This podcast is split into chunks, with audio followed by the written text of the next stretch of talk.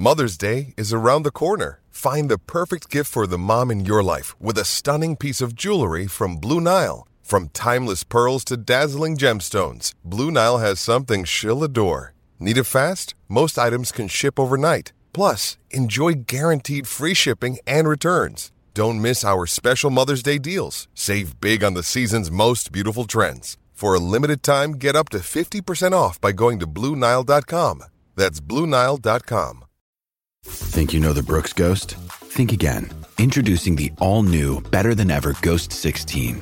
Now with nitrogen infused cushioning for lightweight, supreme softness that feels good every step, every street, every single day. So go ahead, take your daily joyride in the all new nitrogen infused Ghost 16. It'll turn your everyday miles into everyday endorphins. Let's run there. Head to brooksrunning.com to learn more.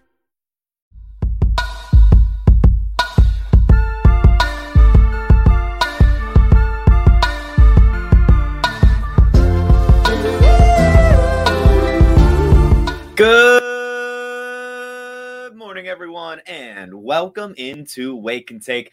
It's your boy Jason, and man, do we have some football to talk about today. Namely, Kendre Miller landed on the NFI list yesterday. Bill Belichick is reportedly on the hot seat, and we've had some updates to the Matthew Stafford trade rumors, plus many more news stories to talk about. So, why don't we go ahead, sit back, relax, sip our coffee, and enjoy the show.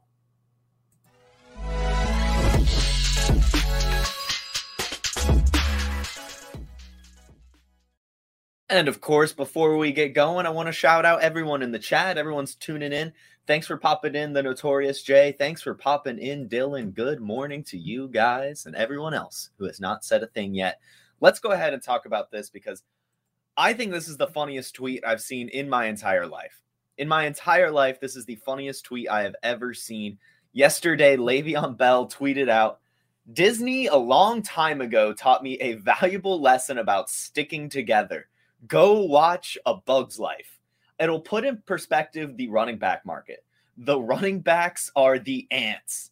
I'm Flick, the inventive ant. I took all the damage from the grasshoppers, the owners. What an analogy. What what a hilarious analogy from Le'Veon Bell. This was not on my 2023 bingo card. Le'Veon Bell comparing the current running back markets to A Bug's Life, the 1998 Disney film. so funny, so bizarre, but I guess he's right in a way. in a way, maybe, you know, like he's the one who was like the first kind of franchise tag holdout running back guy, but I, I don't know if it's as uh, I think a Bug's Life is more of a commentary on capitalism and the working class, not really about the, the NFL running back market. But anyway, I don't know what Le'Veon was smoking last night, but perhaps we need him on Wake and Take. what a what a tweet. All right, let's let's talk about before we get into all the other news. I want to just we had some new uniforms come out yesterday, so check out these sleek white Browns uniforms. They've got the white helmet, the brown and orange stripes going around. Good little uniform, great color scheme. You love to see it. They're, of course, ripping off the all white Bengals jersey tad bit, but, you know, still looks cool. I'm a fan of these all white uniforms that are coming out with kind of the popping colors. I think that it's a cool way the NFL is moving. And the Vikings also released their throwback uniforms. They are back to the classic Vikings with the extra stripes on the shoulder, the stripes going down the pants, and kind of a little bit more muted purple. Very cool. Very nice to see. You guys know I'm a uniform sucker. Um, but let's talk about actual football news now. That that's what's come out. Injuries are upon us. They are finally here. Of course, we know that Kendre Miller landed on the NFI list, but there's more to that as well. Rumors are coming out that Isaiah Pacheco might land on that as well. But of course, Pup, because it was an injury sustained last season, he should be fine. Kendre Miller should be fine. It's just kind of protocol. But also, Giants placed linebacker Jarrad Davis on season ending IR after he had surgery on a knee injury that he sustained in spring practices. So the first player of this offseason to go ahead and lose their season based on an injury that happened has hit, and I'm sure there'll be plenty more to come. So brace yourself. Injuries are coming.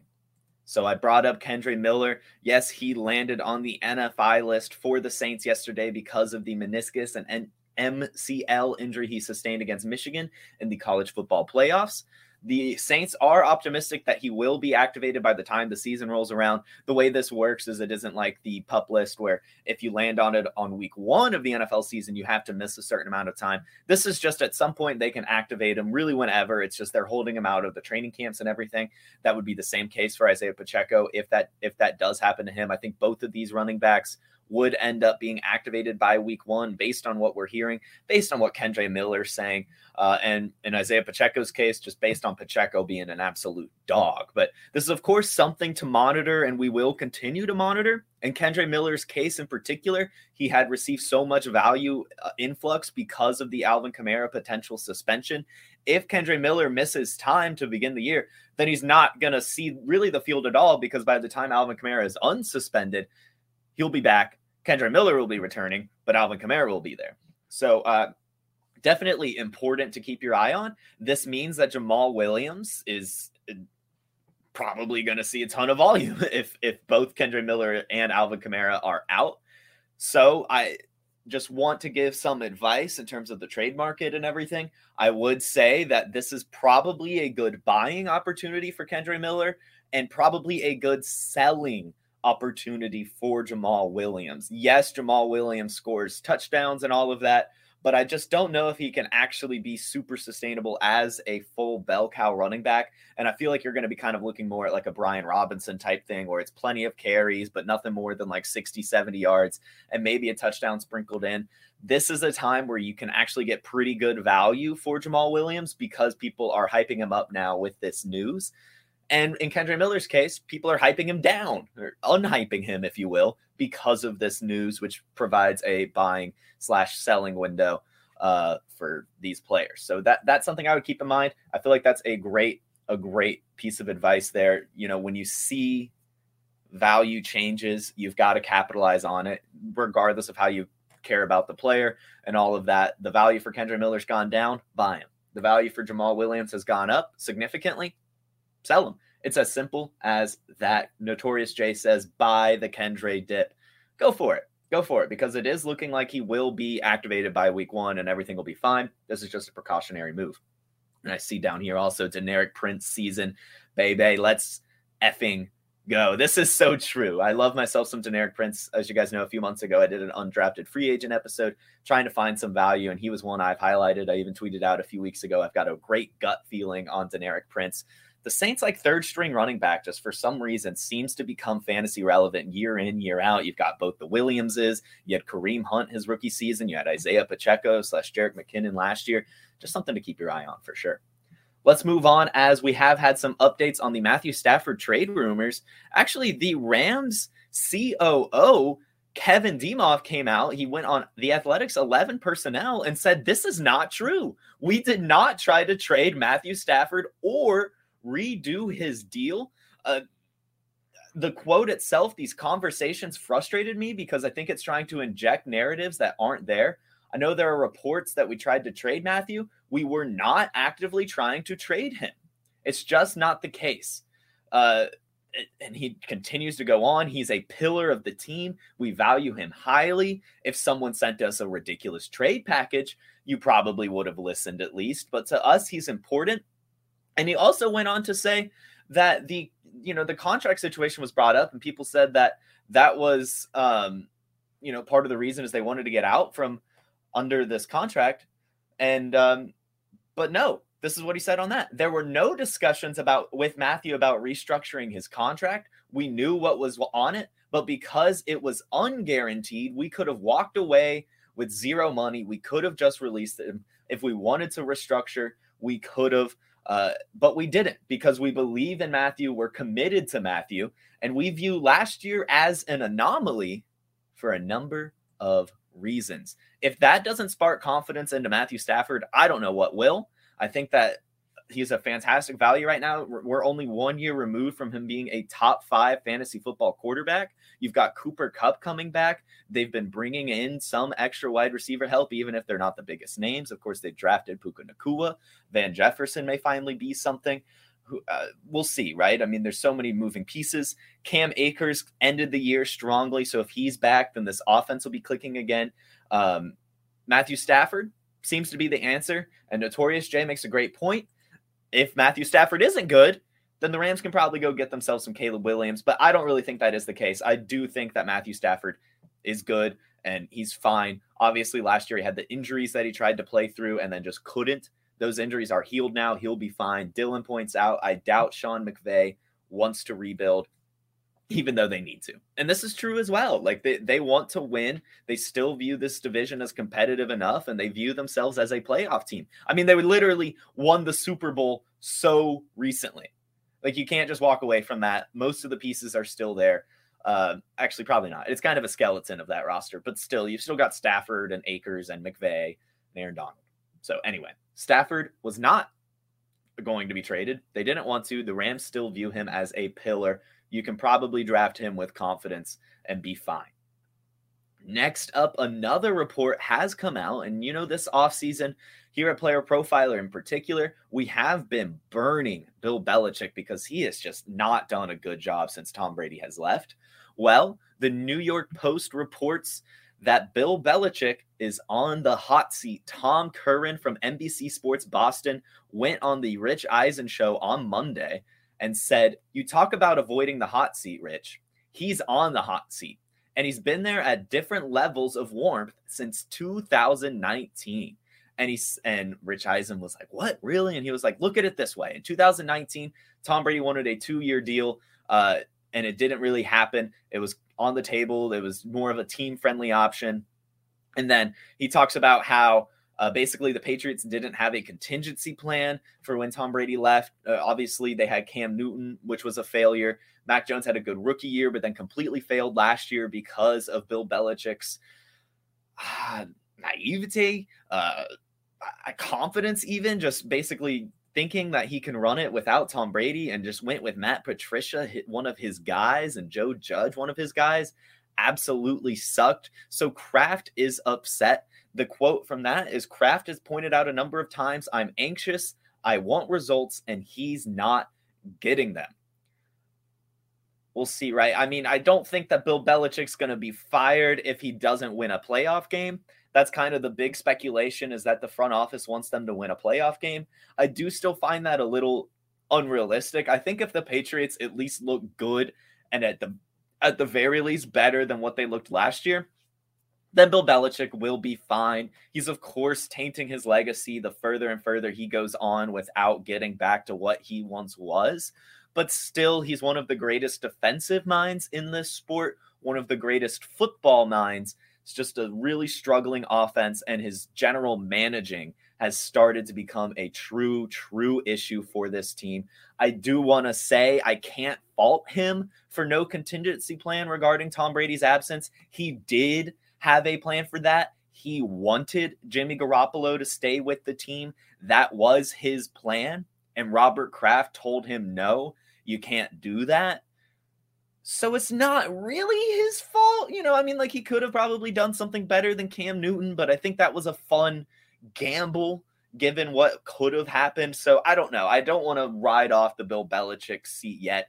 I do think he's still a good coach, of course. That's not a hot take. It's just definitely worrisome. And the organization is definitely anxious and it's understandable. But I do believe that since the division is so tough, since the AFC in itself is so tough, that all the Patriots are looking for is probably an above 500 season and just looking like a competent football team again. And then Bill Belichick will be totally fine. But if he can't do that, we could be looking at only one, two more years of him. And he, I mean, I would imagine Bill Belichick retires over getting fired. I feel like that would probably be the conversation. Robert Kraft would probably call him into his office and be like, look, man, you're not doing what we want you to do we would like to let you go. And Bill will just be like, no, no, no, no, no. Just let me retire. Let me walk away, you know, given his age. But yeah, that's the situation that's going on right now. The Patriots, there's some anxiety around here. Let's see. What are you guys saying about this? I guess the Brady versus Belichick value argument is over.